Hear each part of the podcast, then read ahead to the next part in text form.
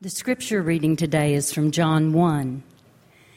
In the beginning was the Word, and the Word was with God, and the Word was God. He was with God in the beginning. Through him all things were made. Without him nothing was made that has been made. The Word became flesh and made his dwelling among us. We have seen his glory, the glory of the one and only Son who came from the Father, full of grace and truth. John testified concerning him. He cried out, saying, This is the one I spoke about when I said, He who comes after me has surpassed me, because he was before me. Out of his fullness we've all received grace in place of grace already given. For the law was given through Moses, grace and truth came through Jesus Christ. No one has ever seen God but the one and only Son, who is himself God and is in closest relationship with the Father. He has made him known. Amen.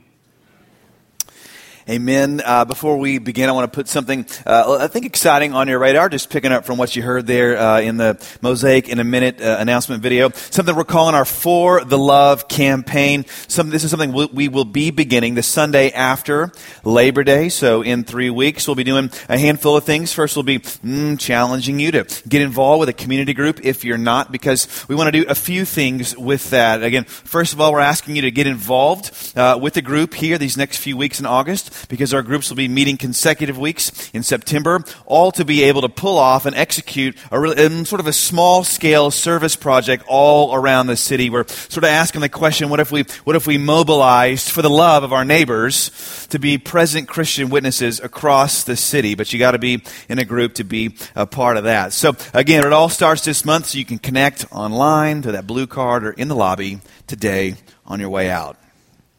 Here we go. We are looking, uh, as you can see, at the love of God in the Gospel of John. We're sort of at the, the, the front end of this brand new series, and here's why we're looking at John. Uh, if you look at the four different accounts in the New Testament, uh, the life of Jesus called the Gospels, uh, these are the accounts that the Christian church has always said, yes, those accurately reflect and describe the life of Jesus. You'll see that each of those four puts a different lens on the life and the person of Jesus. For example, Matthew's Gospel shows that Jesus came from from Abraham, showing he was the Messiah promised in the Hebrew Scriptures. Mark's Gospel shows that Jesus came from some nowheresville place called Nazareth, showing he was a humble servant. Luke's Gospel shows that he came from Adam, showing he's the perfect man. But John's gospel does something else. John takes great pains to show not that Jesus came from a person or a place. John tells you Jesus came from God. He came from God. And you can see that clearly in verse 18 where John says this No one's ever seen God, but the one and only Son, it's Jesus, who is himself God. So John's claiming here Jesus came from God. And here in the same verse, John goes on to say, well, then here's why that's important. Here's why Jesus came. You ever wonder that? Why did Jesus come? John is about to tell you. He says he's in closest relationship with the Father. He, that's Jesus, has made him known. So John's saying the reason, the whole reason Jesus came was to make God known. This is the Greek word exegeomai. Exegeomai, it means to unfold or unpack like you bring things out of a suitcase or out of a backpack. Jesus has come to unpack, to unfold who God is and what that means. And last week, as we saw Jesus in making God known, not only claimed to be God himself, he says there's this other person within God called the Holy Spirit, and he says the Holy Spirit is God too. Jesus is unpacking now the Christian definition of who God is. There's one God in three persons. And John showing us here, Jesus has come to exegeomai that, to unpack that, to unfold what that means. So what does that mean? How does all of that shape how we live? And I think that's a really important question because if there really is a God, and there is, if Jesus really is God, Christians have said he is, and Jesus came to show us that God is tri personal, if that's true, and I believe it is, then really, I don't think there's a more important question to ask than this. Here's my question today What does it mean then to be a Trinitarian people? What does it mean to be a Trinitarian people? Now, I heard Galen go, hmm, the rest of you kind of sat silent, staring at the screen, because you're thinking, what is this? It's like theological language. What, it's like a seminar. Now, listen, if you're here and you're not a Christian, or if you're new to Mosaic today and you're sort of kicking tires or you're sort of new to church, let me tell you though, eh, even though you may be thinking, well, what does this have to do with me? Let me tell you, you could not have picked a better Sunday to be here because you're about to hear what I think, I hope, is one of the clearest uh, explanations, unfoldings, unpackings of what it means to be a Christian, to be a Jesus follower. The question again, what does it mean to be a Trinitarian people?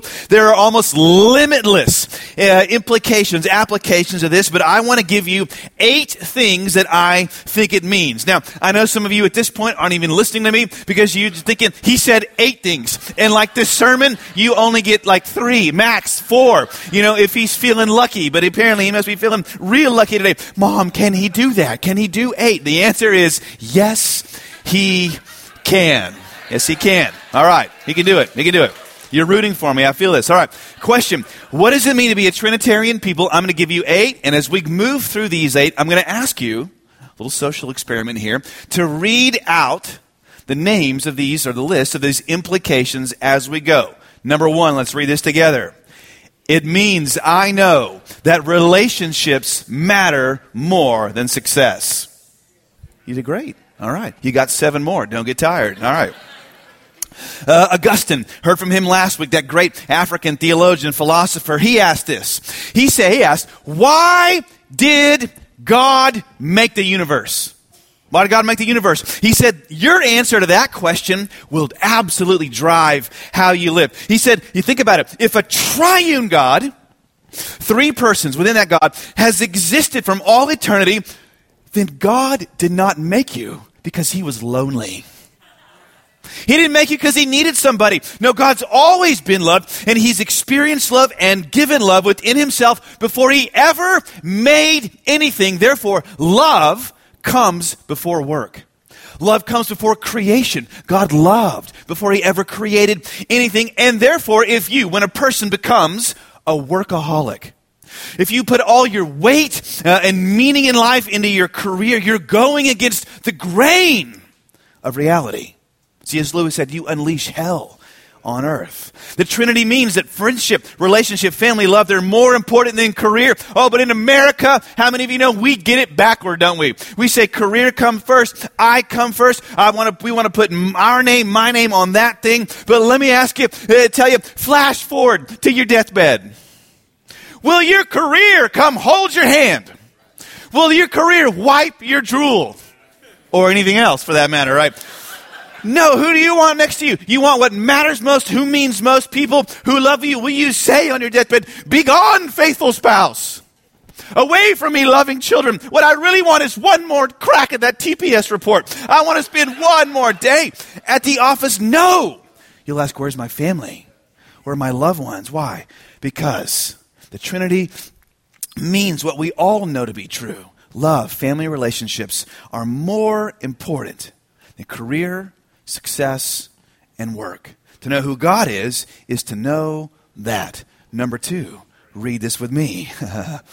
it means I know that my humanity matters. That's what it means to be a Trinitarian people. Uh, listen, for years of my life, I lived, maybe you've lived this life too, or maybe you're married to someone who's lived like this. I lived as if my humanity were the problem. I abused my body through overwork. Didn't listen to number one. Could have helped if I'd had somebody back in the day.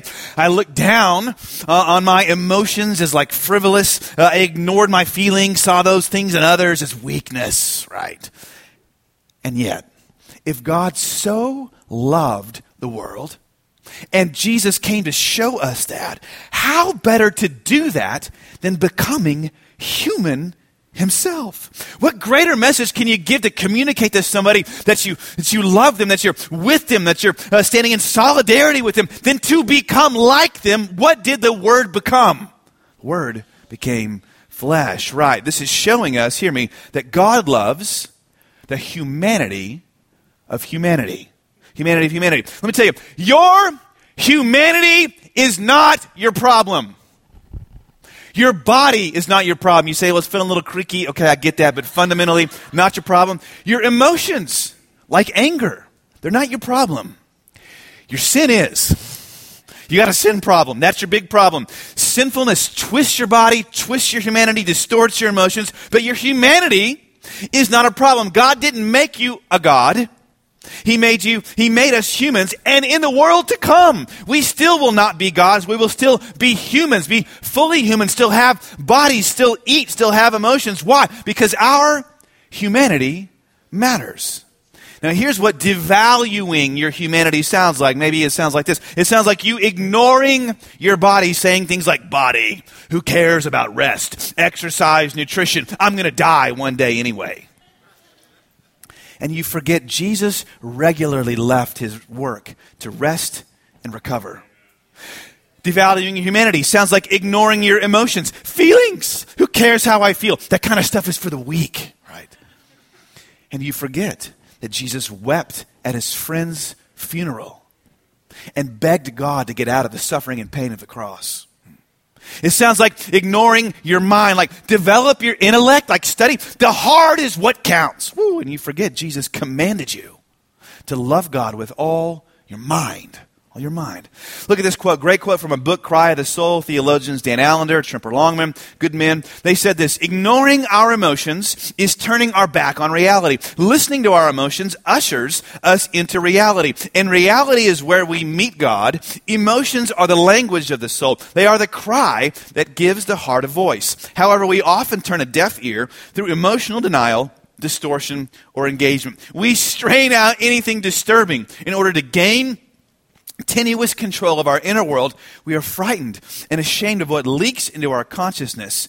But in neglecting our intense emotions, we are false to ourselves and lose a wonderful opportunity to know God because we forget that change comes through brutal honesty and vulnerability before God. Let me ask you, do you honor the limits God puts on you as a human being? Are you emotionally available for those around you? Listen, a Trinitarian people know that in becoming flesh, Jesus shows that God loves the humanity of humanity. Number two, what else do we know? What else do you know? Number three, read this with me. It means I know that my holiness matters. Not just my humanity, but my holiness. Because how did Jesus appear? John tells you full of what? Grace and truth. Now, if you'll grant me that last point was abundantly grace filled for you, let me just press on the other part of this our need for truth. Did you know that in contrast, perhaps, to much of popular cultural opinion today, Jesus did not walk around in super skinny jeans, sipping like some soy based, you know, non fat grande mix, giving out free hugs, even though free hugs are wonderful, right? And telling people, I'm okay, you're okay. That's not how he rolled. Think about it. When he met this woman in John chapter 8 later on in the book, she's sinning sexually. What did he tell her? Not, I'm okay, you're okay. He says, go and leave your life of sin. Again, he, he, he, rebuked those who were shaming her, the culture of shame regarding her choices, but he never backs down calling her choice sin. He says to uh, people he's teaching, hey, you, hey, uh, forgive the people who offend you endlessly. Uh, James and John, uh, y'all get, you need to quit asking for power. And by the way, why don't you tell your um, helicopter mom to like butt out of my spiritual campaign thing I'm doing here because, uh, you know, you need to be men on your own for once. You know that story. Hey, rich young ruler, give everything you have to follow me, and then you can be my disciple. Peter, you're reminding me of Satan right now. Have a seat. Disciples, how long must I put up with you? Why does he say these things to those who are following him? Hebrews, the book, puts it like this Without holiness, no man, no woman, no person will see the Lord. If we don't live like Jesus followers, right, we shouldn't expect others to follow him either. Frederick Nietzsche, great skeptic, put it like this He says, If you want me to believe in your Redeemer, you're going to have to look a little more redeemed. We're applauding Nietzsche today. Very good. All right. Good. Hey, hey. Church. Had a professor in seminary, a great uh, Korean professor, a lady named Dr. Sun Kim, and she told the story of how she and her husband moved to Jordan as missionaries right in the middle of that Jordanian Syrian conflict. And her husband was an English teacher. They taught English to the Jordanian people. And she talked about in her work there how no one had come to faith for five years. Five years. No, no person, no Muslim person come to faith. She was so discouraged she wanted to quit her work. And then she said over the period of two weeks, ten women came to faith. Ten Muslim women came to faith in Jesus. What had happened? Two things. First of all, they all came and said to her, we have been watching you and your husband for years. We've been watching how you live. There is something different about you. And second, they all said, ten women, we have been having dreams about this person named Jesus. Can you help us see? Oh, Dr. Kim knew, a Trinitarian people know that holiness, how we live, matters. What else do you know? Number four, here's what you know. Read this with me. It means I know that justice matters. Have you ever wondered what Jesus' first sermon was? Maybe some of you know this. Uh, Luke's gospel, the one most concerned with chronology, it tells you.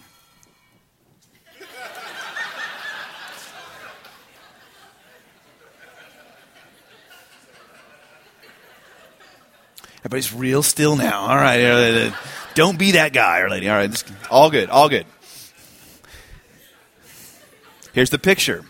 Luke 4, Jesus has been growing in his popularity. He's doing miracles. He's just getting going. He's healing people. People are asking, Who is he? Who are you? Why are you here? Why are you doing this? And then on the Sabbath day, it says, Luke 4, Jesus goes to the synagogue like a good Jewish man would do, and he stands up in front of that synagogue in his own hometown, Nazareth. He, he looks at all the people around him and he says, Hand me a scroll and he gets the scroll, the scroll, the book of Isaiah. He opens it up to one spot, and this is what he reads. Jesus' first sermon, he says, The Spirit of the Lord is upon me because he's anointed me to proclaim good news to the poor. He sent me to proclaim liberty to the captives, recovering of sight to the blind, to set at liberty those who are oppressed, to proclaim the year of the Lord's favor. And then it says, after reading it, he sat down and said, Today the scripture is fulfilled. Talk about your ultimate mic drop, you know, like, but why? Why does this matter? Well, think about it. Think about it. Jesus, right? The Son of God, if you just go with me on this, if it's new for you, he, he's got an eternity to consider what his first message would be. He could have chosen any bit of the Hebrew scriptures to quote. He could have chosen any passage, picked any topic, and what does he pick to talk about for sermon? He talks about justice. He literally says, God sent me to free the oppressed. And then he says, at the end of his life, post resurrection, Jesus, again, go with me here. Jesus says now to his disciples, As the Father sent me, I'm sending you. What did he send the Father send him to do? Free the oppressed. Some of you may know the names of Arthur and Lewis Tappan. A little history uh, for you. Two brothers are from New York, two extraordinarily wealthy businessmen in the 1800s. They were not only extraordinarily wealthy, but they were devout Christians and staunch abolitionists. They, they saw the mission of Jesus as both saving souls and doing social justice. They lived on a fraction of their income. They gave away so much money, it was insane. They once calculated how much money it would take to give a Bible to every man, woman, and child in America and then they stroked a check to the American Bible Society to make it happen. They gave enormously to their local church, led by the famous Charles Finney, if you know that name, to build buildings, fund uh, outreaches. And they were also the major backers, financial backers, of the entire abolitionist movement. They were the ones who funded the Supreme Court case for the Amistad. That's the ship, uh, this whole story about which Steven Spielberg made his movie. No Tappan Brothers, no case no Steven Spielberg movie. They funded the case. They funded the return of the surviving slaves back to their homeland where they had been abducted from. And the pro, though, the pro slavery movement, including Pro slavery Christian ministers in the South hated the Tappan brothers, made them a target. One Christian minister in the South put a bounty on their heads to anybody who would bring them to the South to face mob justice. A pro slavery mob in New York attacked Lewis's home and burned down his house. And you know what he did? For months, on purpose, he left it just like it was. He called his burned down home a silent anti slavery preacher for the city. When people started boycotting their businesses because of the stance on slavery. When the city said you're getting too political about this. Arthur said this to the city of New York business community who was pressuring him to back down. Here's what he said. He said, you demand that I shall cease my anti-slavery labors. He said, I will be hung first. And they went beyond just believing for the eradication of slavery. Their goal was to realize a just society free from prejudice, saw the eradication of slavery as the first step. And Lewis Tappan was especially, hear this, concerned for creating diverse environments for children. So they would be sensitive to issues of race, that so that Adults of all skin colors would, he said, quote, be able to meet at the polls, look at his vision, sit on juries, attend political meetings, practice at the bar, unite in processions, and mingle with their fellow man in the various walks of life on equal terms as the religion of Jesus and the laws of the land require. Where did he get that kind of vision? He told you from Jesus, straight from Jesus. They understood the mission of Jesus This was also a mission of justice. And when Lincoln signed the Emancipation Proclamation near the end of Tappan's life, Lewis's life, Lewis wrote a little poem to commemorate the moment. Look at what he said. He said, Judge not of virtue by the name, or think to read it on the skin. Honor in black and white the same. The stamp of glory is within. Ooh, the Imago Dei ran so deep in him. See, listen, people tell me all the time, Morgan, it's nice. We talk about race, justice, stuff at this church. But if our mission, listen, this is kind of missing the point because our mission ought to be just to make disciples. And if we just made disciples, everything would be okay. But do you know what that's saying? That's saying that justice and discipleship are two different things. They're two separate conversations, and I agree. We have been sent to make disciples, but let me tell you, because Jesus made it a discipleship issue, justice is a discipleship issue, just like your giving is a discipleship issue, like your fasting is a discipleship issue, like your prayer life is a discipleship issue. Because what is discipleship if not to follow Jesus? And what does following Jesus mean other than to care about what he cares about? He said, As the Father has sent me, I'm sending you. See, a Trinitarian people know that justice matters. Number five. Say this with me now. If I still got you here. All right. Say, it means the local church matters. All right, we're rolling through these. Now, let me tell you, there's this true story about this pastor uh, guy that I know. Man, he's uh, about about five ten. Uh, he's really good looking. Uh, he's got these like you know amazing wife, four incredible kids. Uh, maybe you'll meet him one day, or listen, be forced to have him you know talk to you. But anyway, he tells us. He told me this story about this his first day as the lead pastor of this church.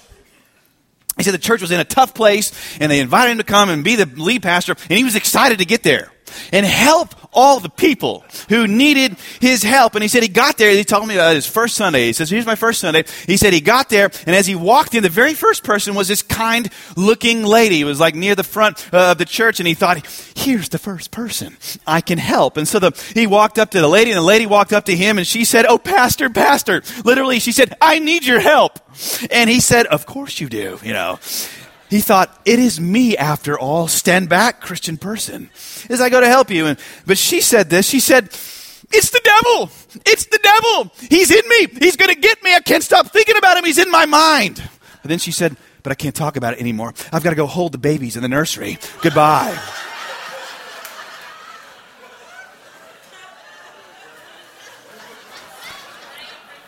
he told me he thought, what just happened? Still, no matter, uh, he said there are plenty of people that he could help next. So he said he made his way to the other side of the building where the very next person he ran into said, this gentleman said, So you're the new pastor, huh? He said, uh, uh, Who wants to know? Yes, I am. He said, uh, So the, the gentleman said, So what do you think about the end times? The book of Revelation? What's the mark of the beast? Who is the Antichrist? He said he sort of mumbled out, well, mm, traditionally there's sort of, you know, four historically, you know, uh, accepted versions, interpretive grids for the book of Revelation. The man cut him off and said, uh, well, don't you think you ought to know more about it if you're a pastor? He said, I, I said, I guess, uh, and asked where the restroom was. He ducked in the restroom, gave himself his best mm, Stuart Smalley pep talk, tried to convince himself that he could help these people. The service began, thank God. During the time of worship, people were invited up front, like you saw a moment ago. And he said he was beyond nervous, but he went down as a prayer leader. After all, he said, I've got a title. I think I'm supposed to go. Then came up the very first person for him to pray for. He was thinking, I can do this. You know, what's it going to be? Like a miracle you know, a healing, like a, maybe even like a hug, you know, a Bible verse. I know the Bible, he said, what'd she say? This lady, as she approached him, what'd she say? I'm so glad you're finally here to help. And then she said this to that person. She said, I'm thinking about leaving the church now that you're here. Would you pray for me to know whether I should leave or not? He said the sheer shock caused him to block out whatever went down next. He said he got this case of what he called a PTFSD, sort of like what you heard. It's pastor's traumatic first Sunday disorder. But he thought, okay, shake it off. He can still help the people through the sermon. But he's up against some high expectations. Previous pastor, a great Bible teacher, well respected, all that. People were accustomed to, you know, great Bible teaching. So what did he bring? Oh, some really clever attempt at being relevant. The title was why, the answer is a mystery. The response crickets. Silence. Nada. He said, You know, the only good thing about that sermon? I said, What? He said it was better than the next week's. My first day here. Yeah. Of course, again, it's me, if you haven't caught the implication there, but I learned later, looking back, I had totally failed the people of Mosaic that day because I thought I was the one who could help them, fix them, make them all right. Looking back, I learned what was the point of the whole day. I was the one who needed help. I was the one who needed to learn I was no better than that mm, odd, quirky lady down front, the guy in the breezeway, the strange man, or anybody else, because the local church is not a place where perfect people come. See, part of what our holiness means, what grows us in holiness, is our repentance, which is where we apologize, where we say, I'm sorry, where we grow in our ability to love and be loved, where we forgive and ask for forgiveness. See, the local church, here's why it matters. It's the place where we practice Trinitarian love. It's what we do here. A Trinitarian people know the local church matters. We get to practice that ancient love on one another. And when we do that, let me tell you, when we do it unconditionally, like it's been done for me here with you all, it makes us all better. Let me be a, a quicker on a couple of these. Number six, read this with me. It means uh, I know that my worship matters. Worship matters. See all the implications here? Let me give you a, a, a definition, a working definition of worship. Here we go. Worship is homecoming. Let me submit that to you. Worship is homecoming. Do you know what moves my heart the most in worship? Let me tell you. It's not the song selection, although it's nice when they do my favorite song. It's not the worship leader, although they're amazing. It's not even the beat, though that's important. What moves my heart the most, in a way, hear me now, what moves my heart the most is my theology. Here's what I mean. When I begin to remember that worship means I am going back into the heart of God. When I remember that a loving community, the Trinity, the three one God, is welcoming me home again. When I remember that God has been waiting on me to walk back into his heart, that moves me it moves me. I begin to move in what C.S. Lewis called the rhythm of the universe. And over the years, let me tell you, I've been physically healed in worship. I've been emotionally healed in worship. I've seen visions in worship. God speaks to me in worship. Not because I'm somebody special or deserve it. I'm just so desperate for Him. I'm just so uh, needy for Him to encounter Him.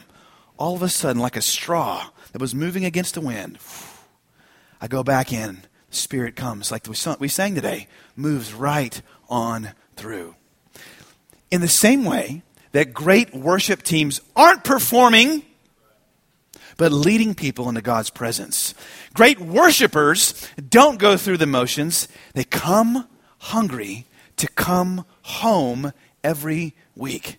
Come hungry to come home every week because worship is homecoming. Our worship matters. Number seven, with me again, here we go. A Trinitarian people know it means we know that our work matters. Our work matters. I'll be brief. Let me tell you, God did not put you here just to live ethically. That matters. Don't want to go to jail, do you know? Uh, or just to do evangelism, though, that matters. He's got gifts He's put in you that only you can do. Think about it. The 3 1 God had a unique mission for the Son as a human being. There was something that Jesus could only do as a human being. And because you're also, you are made in the image of God, there's something that only you can do as well. The Christian gospel, let me tell you, is not that work is beneath us, because it wasn't beneath Jesus. Jesus lived more than a decade, we believe, as a simple carpenter in obscurity. Let me ask you, was that time wasted?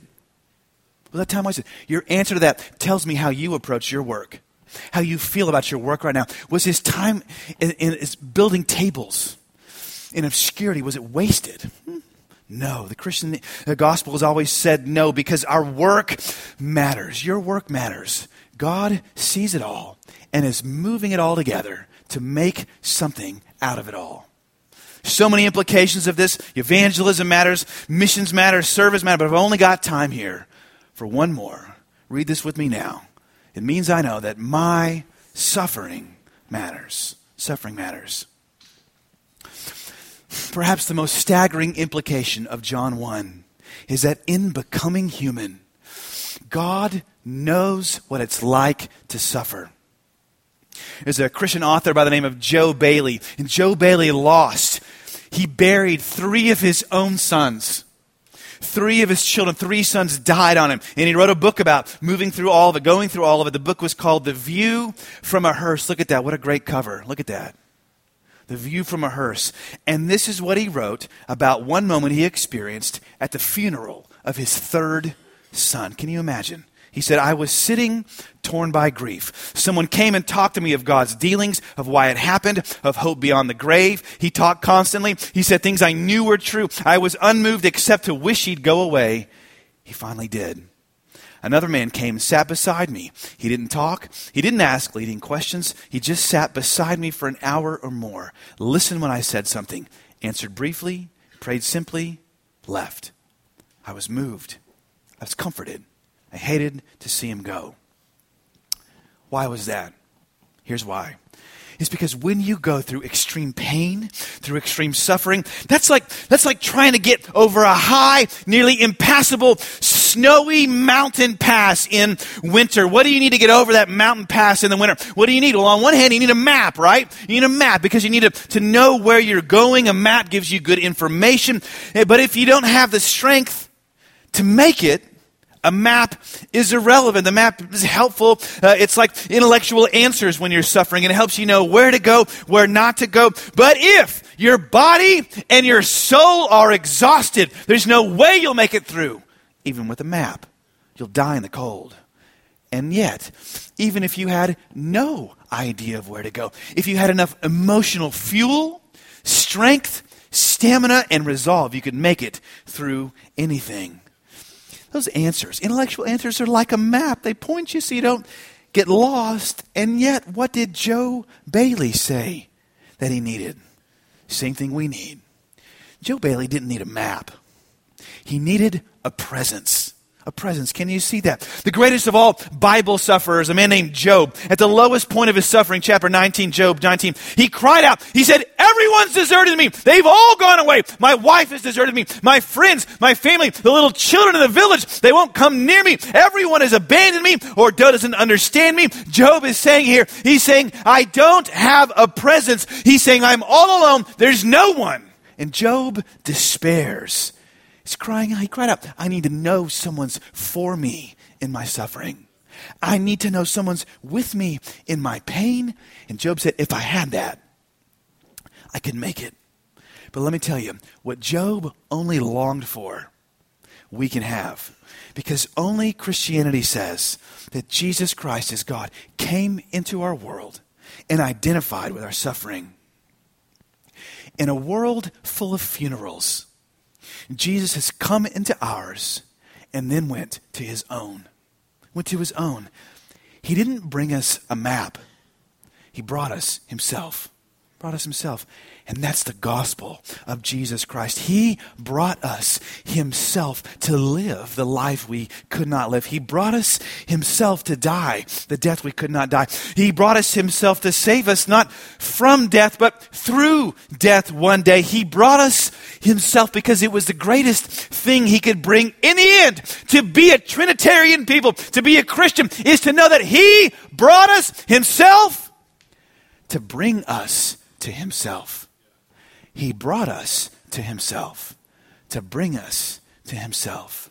To be a Trinitarian person is to know God brought me Himself to bring me to Himself. That's why we sing the words of the hymn To God be the glory, great things He hath done. So loved He the world that He gave us His Son, who yielded His life an atonement for sin and open the life gate that all may go in. Praise the Lord. Praise the Lord. Let the earth hear his voice. Some of you know this. Praise the Lord. Praise the Lord. Let the people rejoice. Oh, come to the Father through Jesus the Son and give him the glory. Great things he hath done. I tell you, if you don't know Jesus, today can be your day. He brought you himself to bring you to himself. He's made a way this is ours in the gospel. I hope you can say amen to that today, church. Let's go to the Father now in prayer.